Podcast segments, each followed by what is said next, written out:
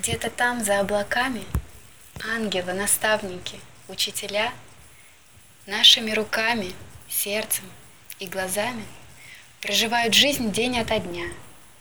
Через нас раскрашивают землю, Наделив богатством внутренних светил. И вопреки покорно внемлют, Ожидая внутренний посыл.